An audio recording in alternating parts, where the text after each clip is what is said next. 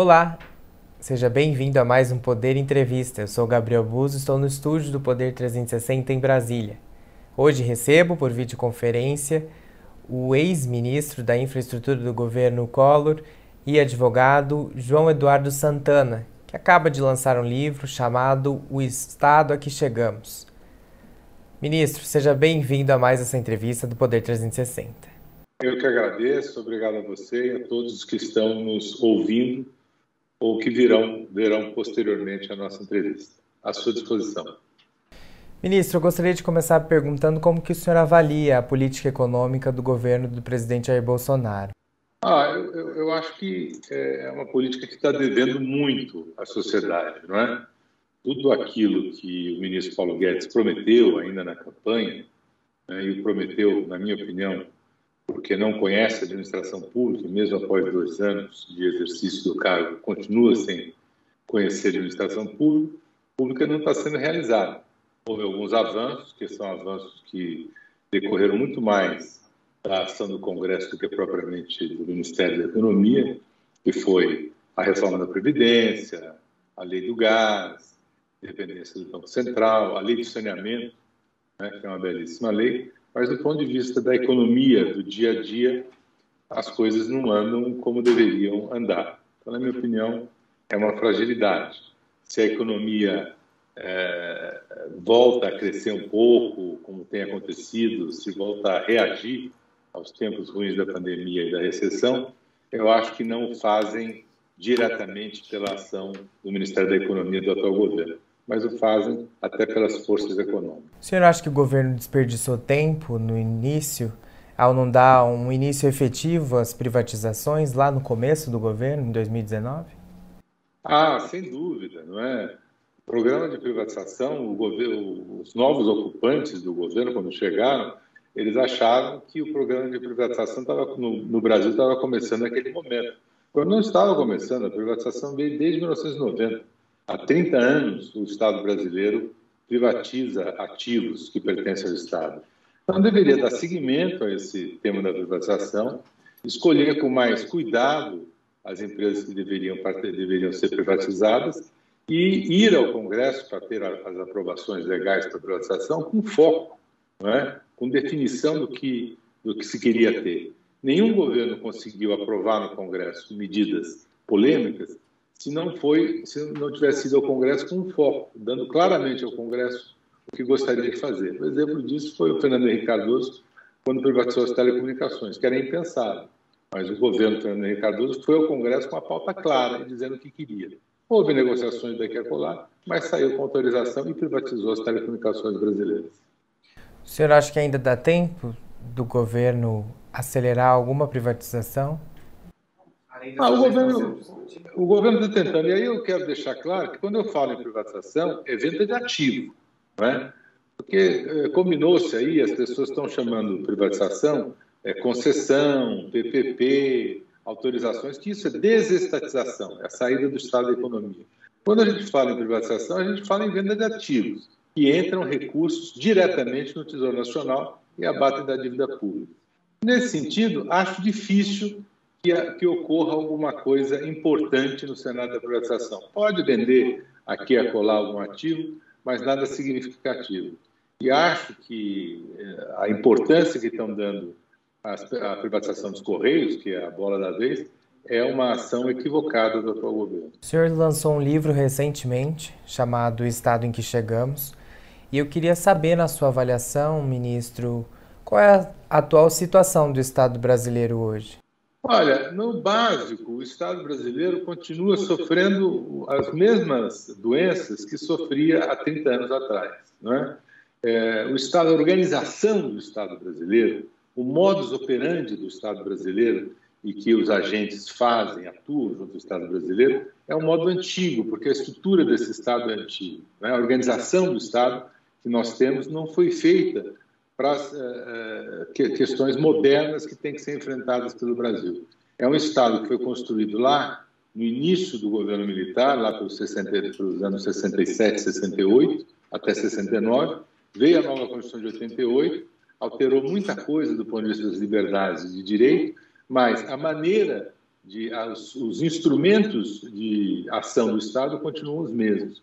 Então, por isso que a gente tropeça, tropeça na questão tributária, tropeça na questão de tirar o Estado da presença do Estado de áreas econômicas e assim por diante. Né? Sim, o senhor fala que os, os governos ao longo desses anos fracassaram na tentativa de enxugar os estados. Onde foram os erros das gestões?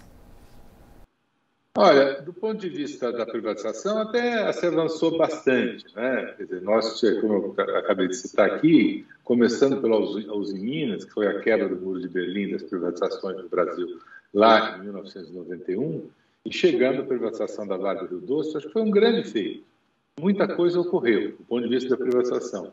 Também se avançou na questão de concessões, na questões de PPP. Mas o Estado, eu acho que ele, ele faliu na sua reestruturação, é, é, em alguns aspectos.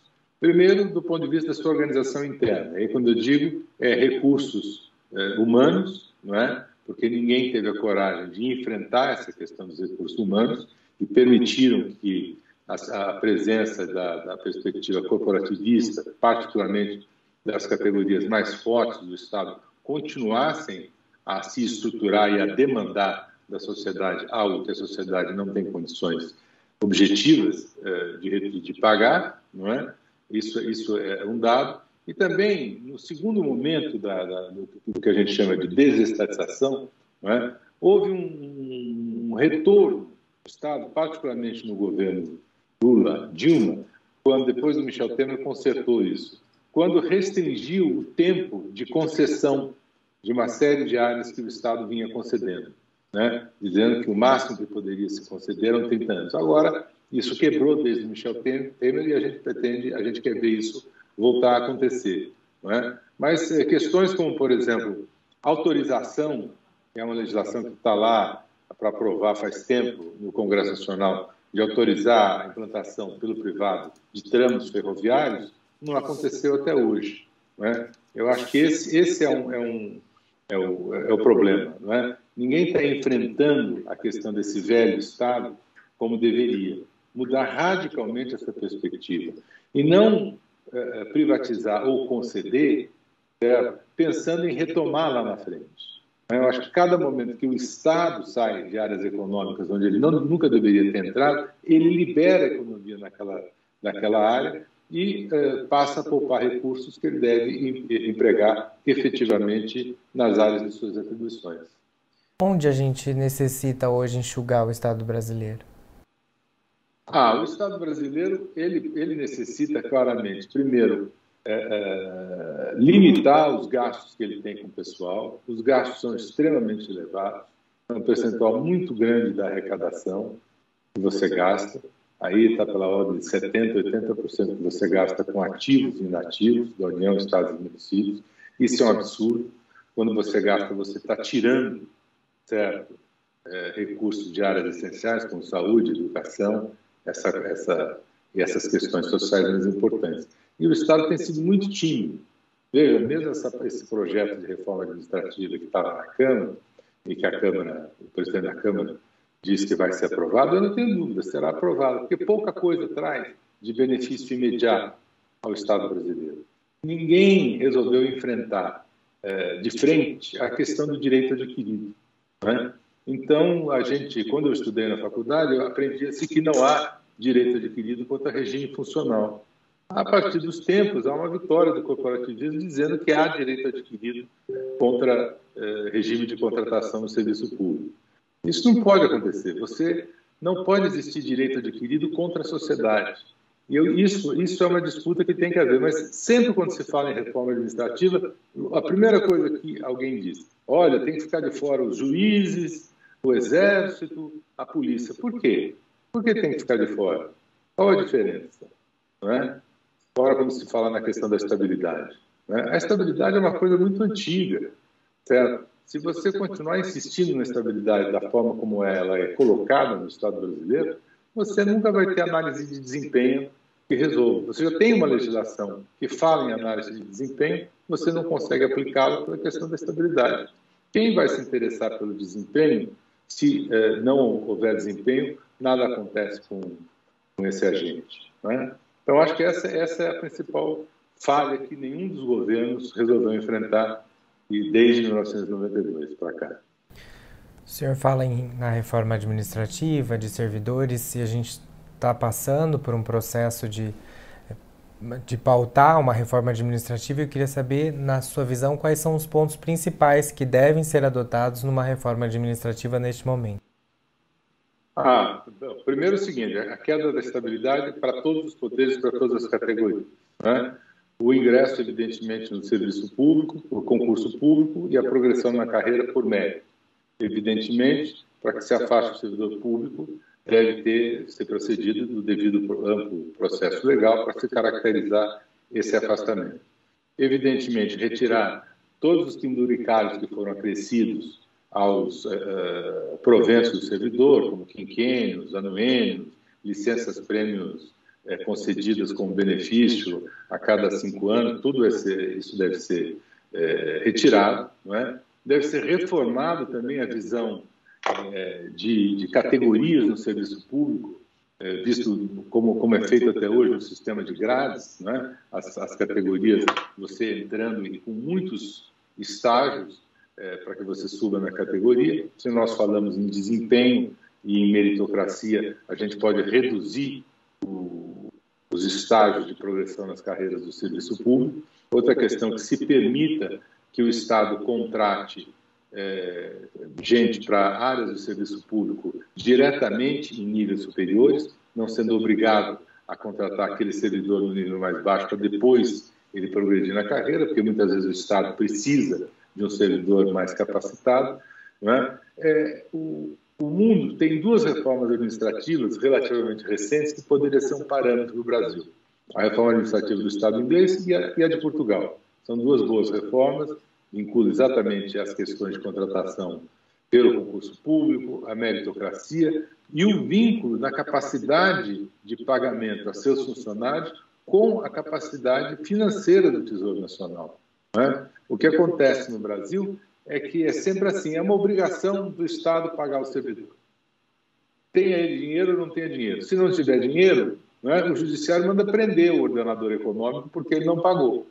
Então, o que, que implica? Implica em o Estado, quando tem dificuldades econômicas, ele lança a mão de dívida ou de emissão de moeda, o que é péssimo para a organização das contas públicas e para a economia em geral, que provoca inflação. Então, esses são os pontos fundamentais a meritocracia, certo? o concurso para o serviço público e a vinculação do salário do servidor à capacidade de pagamento do Estado. Ministro, o senhor fala no fim da estabilidade e aí entra um questionamento que muita gente faz sobre a independência do servidor público e a possível interferência política no trabalho de servidores públicos que exercem, às vezes, um trabalho de que precisa ser independente e longe de qualquer possível interferência. Como resolver esse ponto em específico? Olha, o, os Estados Unidos resolveu isso desde o século XIX. Né? O Civil Service Act, que é a legislação que basicamente quer dizer, a legislação que norteia o serviço público federal nos Estados Unidos e, e, e orienta a organização do serviço público nos estados membros da federação, não fala uma vez em estabilidade. E nunca nenhum dirige, nenhum servidor público deixou de ter independência para executar a sua tarefa. Né? Isso, uma coisa, a estabilidade por si só não dá independência a ninguém. O que dá da independência ninguém é a transparência da ação pública para o servidor. Seja, como eu já disse várias vezes, pelo ingresso pelo concurso público, seja a progressão pela meritocracia e o afastamento desse servidor público só pode se dar por processo ou devido processo legal, o direito de ampla defesa para que isso ocorra. Né? A estabilidade é um, é um fato é, equivocado da, da, da, legislação brasileira, da visão jurídica do Estado no Brasil. Né? E não é ela que garante a independência do serviço público. O que, o que garante a independência do serviço público é a transparência. Né? Veja você quantos e quantos fatos últimos, últimos que nós tivemos de denúncia de desvio, de corrupção em vários setores do serviço público, onde tiveram envolvido servidores públicos estáveis, servidores públicos é, que entraram o concurso público, e nada impediu que esses servidores praticassem delitos de corrupção, de peculato e outros. Então não é por aí, pela estabilidade, mas é pela transparência. Ministro, no seu livro o senhor defende que a percepção sobre o liberalismo precisa ser mudado perante a sociedade, principalmente no aspecto social. Como que a gente pode fazer isso? Eu acho que a gente tem que tentar retomar um pouco a concepção do liberalismo mais antiga, né? porque o guarda-chuva do liberalismo, com o passar do tempo, começou a obrigar muita gente, e muita gente em demasia, porque passou a dizer o seguinte: o liberal é aquele que é contra a presença do Estado na economia. É muito simplista isso, não é? O liberal é aquele que, que aceita a, a, presença do outro, da minoria ou da, ou da maioria. O liberal é aquele que prega a tolerância, é? que aceita que você, mesmo sendo contrário às minhas ideias, pode é, é, expô-las e eu defenderei até a morte o direito de você fazer isso. Você não pode ser um liberal é, de manhã, pregando a ausência do Estado da economia, depois de à tarde na porta do SESC para impedir a Judith Butler de participar de um colóquio filosófico. Isso não é liberal. Isso é gente nem conservadora, é gente reacionária. Eu acho que a gente deve olhar o liberalismo com mais cuidado. O, o, o verdadeiro liberal ele é um liberal integral em todas as suas ações, mesmo que ele não aceite algumas liberalidades do ponto de vista pessoal, do ponto de vista da família, do ponto de vista do homem, ele aceita o, a, a, o direito do outro professá-lo. É? Como é que pode ser liberal alguém que não, não entende a questão da teoria do dano, é? tão decantada e resolvida já em todas as nações civilizadas, aonde você pode e deve obrigar alguém a tomar vacina, certo? Porque se ele não tomar vacina, ele vai causar dano a outrem, à sociedade. Então, o direito dele individual é submetido à questão da sociedade, da maioria. É? Todos os direitos do homem têm limitação. Até mesmo o direito à vida enfrenta limitação, porque você não pode matar um terceiro para, por exemplo, pegar o órgão dele para salvar sua vida. Há limitações nos direitos, mesmo os direitos naturais. Eu acho que é isso que as pessoas devem compreender como liberalismo. E, ministro, por que, que na sua avaliação o Brasil não consegue caminhar a passos largos rumo às privatizações e ao enxugamento do Estado? É, eu acho que é pelo, pelo vínculo que nós temos, a sociedade tem, com o Estado. Quer dizer, todos nós, ou grande parte das pessoas, isso estão nas carreiras de Estado, estão nos políticos, estão mesmo no dia a dia das pessoas, tem uma visão fazendária a gente se acostumou a achar que o Estado é que vai resolver nossos problemas. Quando não é assim. Não é o investimento do Estado, simplesmente, que vai fazer com que o Brasil cresça. O que faz a economia crescer são as novas ideias, são as ideias criativas. Então, o Estado, no máximo, no máximo ele tem que facilitar a existência dessas ideias. Facilitar é, com educação, facilitar com acesso à cultura, é? fazer com que isso é, efetivamente ocorra e não atuando é, de forma, muitas vezes, é, predatória no campo econômico. É? Por que, que nós temos até hoje, veja isso, até hoje nós temos uma Petrobras, uma empresa na área de petróleo que, se ela não tiver a capacidade de se autorreformar, e na mão do Estado ela não vai fazer isso, ela valerá cada vez menos para a sociedade brasileira, que é o que está acontecendo com outras empresas que não conseguiram se modernizar. É? Então, hoje, ela, luta, ela, ela já perdeu praticamente o seu braço petroquímico, certo? E ela já vale menos. Como ela está perdendo outras áreas que o pessoal diz que não é importante, que o importante é ela ficar é, na, na, na, produção de petróleo, certo? Ela deixa de ser uma indústria complexa com capacidade de competir com outras indústrias no mundo. E vai valer menos para o Estado, além do fato de que os hidrocarbonetos, o combustível fóssil, está ficando cada vez menos importante também nas economias modernas. A gente falou aqui da reforma administrativa, mas a gente tem outra reforma em discussão no Congresso Nacional, que é a tributária. Como que o senhor vê essa reforma? Ah, muito ruim, não é? Ela está andando para trás cada vez. Olha, se você... O, os, os projetos que você tinha, que não eram projetos perfeitos, certo? Mas o projeto do Bernardo Api, mesmo o projeto do Marco Sinta, no início do governo, que conversava com o Bernardo Api, eram projetos muito, muito melhores do que acaba ocorrendo. Por quê? Entre outras coisas, porque o governo brasileiro, o governo Bolsonaro e o ministro Paulo Guedes entregou à Receita Federal a tarefa de fazer uma reforma. Olha, é evidente que a Receita fará uma reforma unicamente pelo lado arrecadatório.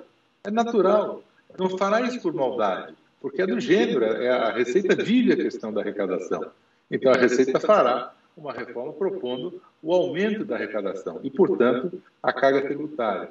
Não se conseguiu no Brasil resolver questões básicas que vêm lá desde a Constituição de 67 e 69, como a, a, a confusão entre competência e incidência. Não é? Você, na Constituição de 69 e no Código Tributário de 66 e 67, foi antes da Constituição, você houve uma total mudança relativamente à visão de competência e incidência, aumentando mais o princípio da incidência e diminuindo a questão da competência.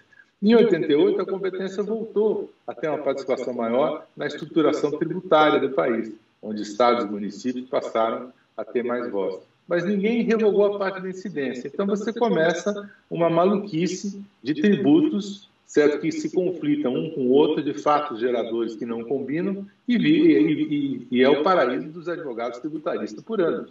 E defendem teses, são vitoriosos nas suas teses e passam a ter grandes valores a receber do Estado. Nós estamos vendo isso agora na chamada tese do século, né, que o Supremo julgou, que é a exclusão do ICMS da base de cálculo do PIS/COFINS. 30 anos que tomou do judiciário essa questão, e agora, o que, que faz?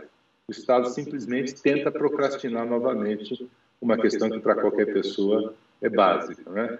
Ou seja, eu acho que deveria retirar essa reforma tributária, todos os projetos que estão no Congresso aí, e começar de novo. Se insistir nessa reforma que está aí, eu já adianto a todo mundo que a carga tributária vai aumentar.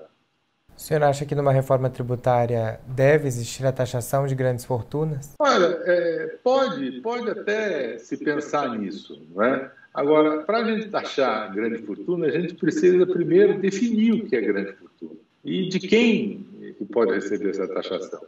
É, em vários países do mundo, certo, as fortunas ou, ou a, o amealhamento de grandes fortunas por famílias ou por pessoas recebem taxação. Recebem taxação bastante alta, por exemplo, quando o titular desse bem ele vem a falecer e os seus herdeiros têm um, grande percentual de tributos que eles têm que pagar. É? é esse o caminho que a gente vai seguir? Pode ser, mas o, o fato principal na reforma tributária do Brasil, antes de chegarmos, se vamos é, resolver a, tributar grande fortuna ou não, é, é, primeiro transformar os impostos de maneira mais progressiva e menos regressiva, é, taxar muito mais o consumo do que o capital produtivo, definir claramente a questão de incidência e competência, não é? Deixar claras as regras de tributos, simplificá-los também, aí a gente pode definir se vale a pena tributar a chamada grande fortuna, qualificando o que seria essa grande fortuna, porque todo mundo fala até hoje, eu já vi N definições e nenhuma delas me agradou. Ministro, quais outras reformas deveriam ser realizadas a curto e médio prazo no Brasil, idealmente? Olha, a reforma principal, eu insisto, é no próprio Estado brasileiro, não simplesmente no, no, na área de recursos humanos. Todo mundo só fala em reforma administrativa, pensa no servidor público. Claro, isso precisa ser atacado porque é uma pressão sobre os gastos públicos. Mas nós temos que reformar o próprio Estado brasileiro em suas atitudes, né? em suas ações, tá certo? Então, por exemplo, voltando ao tema aí da tese do século, né? por que, que as nossas procuradorias jurídicas elas trabalham e continuam trabalhando desde, não é de agora, nos últimos 200 anos no Brasil, a ação jurídica do Estado é de procrastinar certas suas obrigações não de afirmar suas obrigações.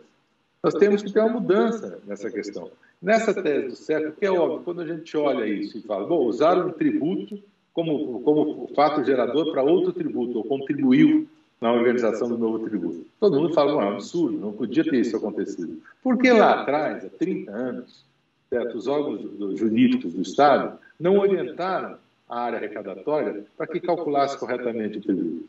Mas foi procrastinando, foi indo, foi tomando. Agora mesmo, o Supremo toma uma decisão, o Supremo modula a decisão e a PGFN fica correndo atrás de um monte de ardis processuais para procrastinar a obrigação. Isso vai deixar lá na frente mais um custo para o Estado. Então, essa, essa maneira do Estado atuar nos seus vários braços é que tem que mudar. Né? A sociedade tem que tomar mais conta disso aí. É, é, é aquela história. Por que, que você, o particular, quando vai enfrentar o Estado, e ele enfrenta o Estado com uma capacidade é, intelectual e de experiência muito maior que o seu advogado que ele contrata, né? o Estado tem o dobro do tempo para falar no processo do que o particular. Por que essa prevalência do Estado? Se você conta isso para um americano, para um inglês, ele não entende, ele pede depois por que isso acontece, você não consegue explicar. Então, essas raízes desse Estado, mãe de todos, desse Estado que toma conta de tudo e que deve ser protegido antes da sociedade, é que tem que ser mudado. A sociedade é que tem que comandar o Estado. Se a gente não partir para esse aspecto, com essas reformas de critérios, de organização, nós não chegaremos a bom termo.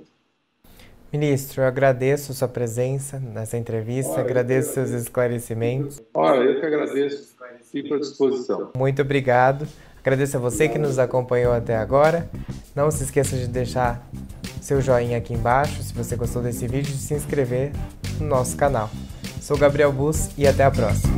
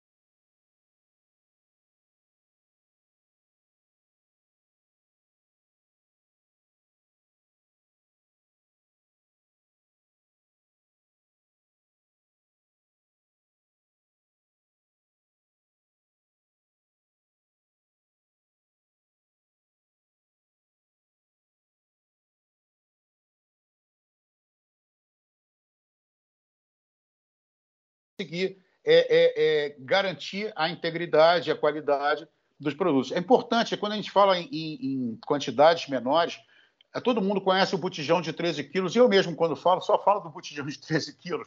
Mas no mercado brasileiro é oferecido botijão de 5, 7, 8, 10 e 13 quilos.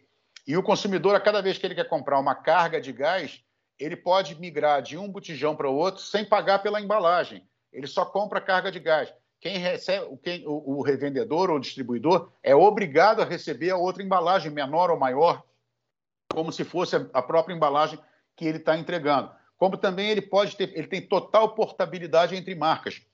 Hoje ele compra Sérgio Gás, devolve o, o cilindro Sérgio Gás para o Alexandre Gás e o Alexandre Gás entrega um cilindro Alexandre Gás para ele sem cobrar nada essa portabilidade e, e, sem ter que assinar nenhum documento de responsabilidade nem nada. Isso, o sistema hoje, a regulação, ela, ela permite essa movimentação. E mais ainda, você tem uma outra questão ainda quando se fala, e hoje, hoje ficou bastante comum, é que as pessoas compram, a, a, as pessoas preferem, preferem o botijão de 13 quilos, mas utilizam bastante o seguinte, pagar no cartão, pagar no cartão em duas, três vezes que é uma forma de você reduzir seu ticket médio mensal, né? sem que você tenha, sem que você seja onerado por estar comprando uma embalagem menor. Porque a embalagem menor ela é mais cara por quilo. Não, isso, isso não tem que fazer, isso não, isso não tem mágica. Sempre será assim. Para finalizarmos, é, para o consumidor final, né, que sente no seu orçamento mensal o preço do GLP, quais são as principais orientações de economia para o, para o GLP, para o consumidor final, e também as principais orientações de segurança para evitar possíveis é, acidentes residenciais. Eu diria, Alexandre, que as principais, principais é, é, oportunidades de economizar, a primeira delas é saber que o produto não tem preço controlado, é preço livre. Então, a minha recomendação é que o usuário ele sempre tenha uma marca de preferência, seja fiel à sua marca de preferência, coloca lá três ímãs de geladeira na sua geladeira para verificar, para telefonar, verifica o preço em cada uma das lojas de confiança, não compre em revendedor não autorizado, não compre na padaria, em casa de ração, etc., que você vai estar tendo problemas depois de assistência técnica. É, procura dentro das, das, das, marcas, da sua marca de confiança, o melhor preço. E também quem consegue te entregar o gás na velocidade que você quer, né? É, essa é uma primeira dica de economia. A segunda dica de economia, o segundo grupo de economia, é racionalizar a sua cozinha, falando do, do, uso doméstico, é racionalizar a sua cozinha, é procurar cozinhar os, os, os alimentos em horário próximo, é usar a panela proporcional à boca de fogão, não usar aquela boca enorme para uma panelinha, porque você vai estar jogando gás fora, vai estar jogando energia fora utilizar, utilizar panelas fechadas, usar e abusar de panela de pressão sempre que possível. Então, quer dizer, aquelas dicas todas que a dona de casa conhece e que muitas vezes relaxa. Né? Então, assim, essas são dicas que são fundamentais. Com respeito à segurança, com respeito à segurança, as dicas de segurança elas são muito simples. Elas são muito simples. Na verdade, a primeira coisa que você deve ver que são 90% dos casos de incidente e acidente com, com o GLP estão ligados ao vencimento da, da mangueira e, do, e da válvula reguladora. É impressionante como as pessoas negligenciam isso. E, na verdade, aquela mangueira tem que ser aquela mangueira transparente, com uma, uma, uma linhazinha amarela nela, com o símbolo do Imetro. E quando você compra, no momento que você for, se hoje você for comprar, ela vai estar escrito lá 2026. Em 2027 você tem que jogar fora e comprar outra. E a gente está falando alguma coisa que o conjunto da válvula e a mangueira, a gente está falando em torno de 40, 50 reais, ou seja, é, é, é insignificante quando a gente fala em cinco anos e vale a segurança da família. E de resto é observar o seguinte, que todo ambiente em que você tem um equipamento que consome gás, né, que consome GLP, esse ambiente ele tem que ser minimamente ventilado. Não pode ter janelas hermeticamente fechadas, nem pode ter portas hermeticamente fechadas. Sempre tem que ter uma fresta embaixo da porta uma janela entreaberta para que, em caso de vazamento de gás, em caso de vazamento de gás, ele tenha por onde escapar. Você vai simplesmente perder o dinheiro, o valor, mas você não vai perder a vida nem, nem outros patrimônios. Então, é muito importante que você tenha como escapar e sempre lembrando, o gás, o GLP, ele é inodoro na produção, ele não tem cheiro nenhum, mas é colocado um produto mercaptano que dá a ele um cheiro, um, um odor bastante desagradável.